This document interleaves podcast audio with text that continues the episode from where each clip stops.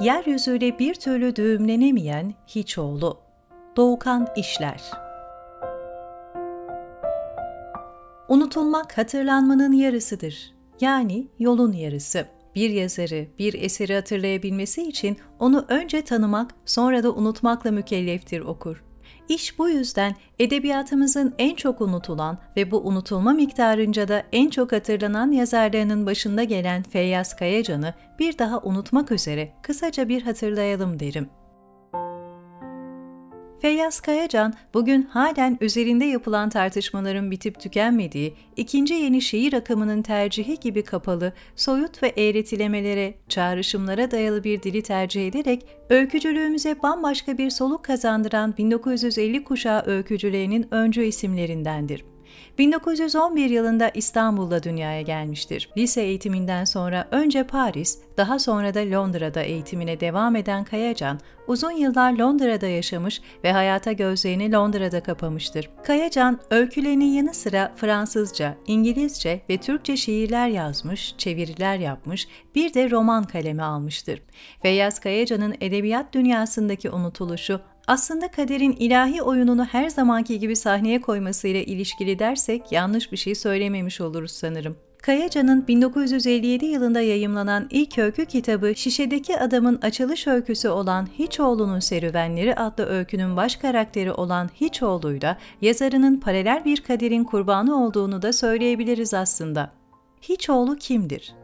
1950 kuşağı öykücülerinin düşünsel anlamda buluştukları ortak payda şüphesiz ki varoluşçu felsefeydi. Demir Özlü, Ferit Edgü, Leyla Erbil, Orhan Duru, Adnan Özyalçıner, Erdal Öz, Bilge Karasu, Onat Kutlar gibi birçok yazar varoluşçuluk düşüncesi altında dili simgesel, imgesel ve soyut bir kullanım içine soktular. Kapalı, daha çok metaforlara dayalı bir dili tercih eden 1950 kuşağı yazarları, gerçeğin yerine düşü, sosyal meselelerin yerine de bireyselliği koydular. Kafka, Camus, Beckett, Faulkner gibi yazarları keşfetmeleri de işin tuzu biberi oldu elbette. Feyyaz Kayacan da 1950 kuşağının öncü yazarlarından biri olarak hemen hemen tüm öykülerine yaydığı Hiçoğlu metaforunu oluşturmuş ve bu bağlamda varoluşçuluk düşüncesini öykülerinde insanın sosyal yapıdaki yalnızlığı, hiçliği, kendini araması olarak ele almıştır. Tabii bu Hiçoğlu kavramı bir metafor olmakla kalmamış. Belki de Kayacan'ın tüm öykü evreninin çekirdeği hükmündeki öyküsü Hiçoğlu'nun serüvenlerinde mücessem hale gelmiştir. Yani en azından.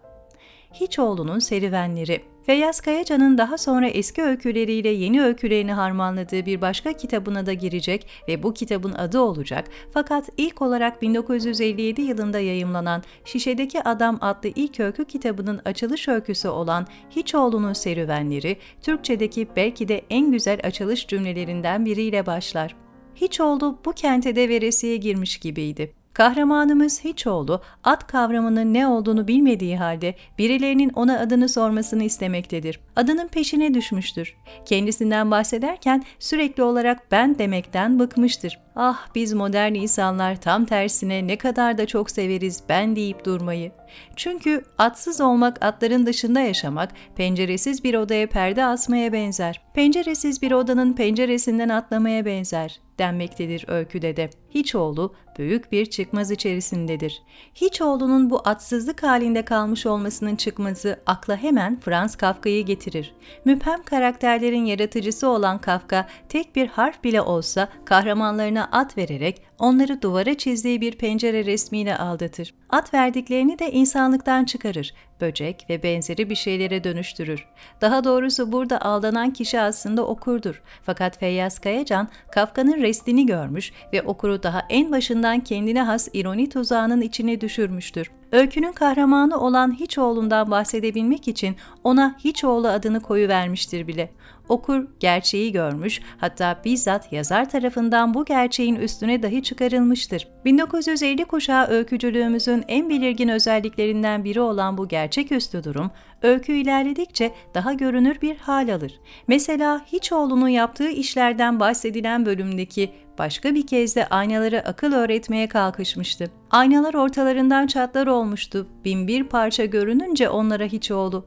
Hiçoğlu kendini toparlamak, kırıklara çeki düzen vermek istiyordu. Cümleleri, öykümüzün karakterinin ve yazarın niyetinin en yüksek perdede açığa çıktığı yerlerden biridir kanaatimce. Benliğin bölünmesi, parçalanması, kendini tamamlama arzusu vesaire, hatta kesret içerisinde vahdet arayışı bile diyebiliriz bu duruma. Kayacan hemen hemen tüm öykülerinde gözlemleyebileceğimiz yeni bir kural dışı anlayışla sergiler bu tip gerçeküstü durumları. Sanki çok olağan, çok normal şeylermiş gibi anlatır bu durumları. Çünkü yaşam ve yaşayanlar gerçeğin içinde olduklarını zannederken asıl gerçekliğin pek de içine girmek istemezler varoluş ve bunun zıttı olarak imleyebileceğimiz yok oluş metaforu bunların başında gelir. Hiç oğlu aslında vardır. Vardır ama tüm çabası gerçek anlamda var olabilmektir. Yani toplumun şimdiki anlamda modern toplumun dayattığı bir şekilde var olmak zorunda hisseder kendisini hiç olduğu bir at dilencisi olarak çıktığı bu yolda kaderin ona oynadığı oyunun içinde debelendikçe yok oluş boşluğuna sürüklenmektedir.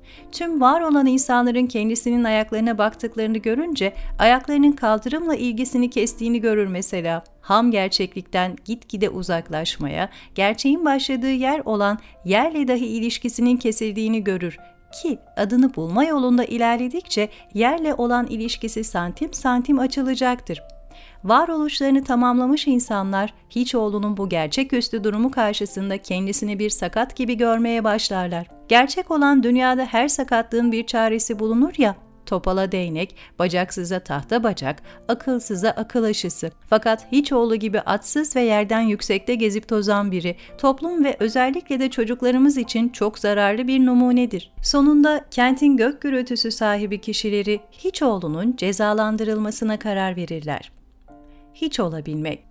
Hiç olduğunun başına sonrasında neler mi gelir? Eğer bunu söylersek zaten üzerinde fazlaca söz ettiğimiz güzelim öykünün tadını hepten kaçırırız. Bu yüzden sanırım Feyyaz Kayacan gibi bir yazarın hiç olup gitmesine gönlü razı gelmeyen biri olarak bunu yapmayacağım. Onun yerine varoluş denen modern kıskacın birey üzerindeki hükmüne tatlı bir karşı çıkış olarak da okuyabileceğimiz bu öykünün bir aşırı yorumunu yaparak sözlerimi nihayetlendireceğim. Benliğin Kaynakları, Modern Kimliğin İnşası kitabının yazarı Charles Tyler, bireyciliğin karanlık yanı benlik üzerine odaklanmaktır. Bu da yaşamlarımızı tatsızlaştırır ve daraltır der doğru söyler. Çünkü modern bireyin inşası demek, kişinin benliğinin yine kendi benliğinin içine sıkış tepiş sokulmaya çalışılmasından gayrısı değildir. Zaten 1950 kuşağı öykücülerinin varoluş düşüncesinden anladıkları da hemen hemen bu modern bakış açısıdır. Aslında kendi içlerine düştüklerinin, kendi içlerinde kaybolduklarının pek de farkında olmayan benlikler. Feyyaz Kayacan'ı bu noktada özellikle de Hiçoğlu metaforu ve Hiçoğlu'nun serüvenleri öyküsü bağlamında kuşağının yazarlarından ayıran şey ise bireyin benliğinin değil, adının peşine düşmüş olması diyebiliriz. Öyküde karşımıza çıkan banka müdürü, sigorta şirketi müdürü, çöpçüler genel süpürgesi, Deliler Derneği baş çığlıkçısı gibi modernizmin ipliğinden örülme çeşitli atları giyinmiş tiplerin yanında Hiçoğlu olabilmek ham gerçeklikten uzaklaşıp yükselmektir çünkü. Son olarak şöyle dersek, biz de bir gün hiç oğlu olabiliriz belki. Gerçeküstü iyi, metafizik pek iyi.